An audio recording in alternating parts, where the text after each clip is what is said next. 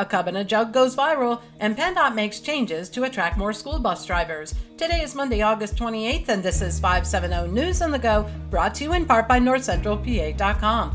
Cloudy today with a chance of showers and a high in the mid 70s. A Montgomery man was killed in a motorcycle accident last week. According to WPGM, 56 year old Kenneth Feaster died following a collision with a car driven by 87 year old Shirley Grady of Watsontown that accident happened along Route 405 Friday afternoon, just outside of Watsontown, near True Blue Road. Crews were dispatched late Saturday night to 15 West Water Street in Lock Haven on reports of a fire on the first floor of the dental office of Dr. Suzanne Edwards. Volunteers from three counties battled the blaze for about an hour. The Lock Haven Express reports there was extensive fire and heat damage on the first floor and considerable heat damage on the second floor. The cause is unknown. 66 year old Dwight Mosteller was reportedly yelling, swearing, and brandishing a firearm at local PennDOT workers as they were tar and chipping the roadway in front of his home in Old Lycoming Township. When officers arrived, Mosteller became aggressive toward them. He's since been charged with terroristic threats, simple assault, and disorderly conduct.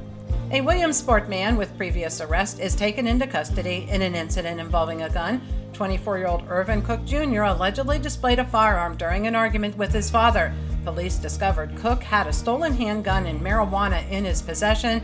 The Sun Gazette reports Cook had drug arrests dating back to 2016 and is prohibited from having a firearm. 29 year old Austin Rothfuss of Muncy is accused of illegally forcing his way into a Hughesville home by pushing a mother and daughter out of the way. He allegedly admitted to using cocaine and methamphetamine earlier in the day.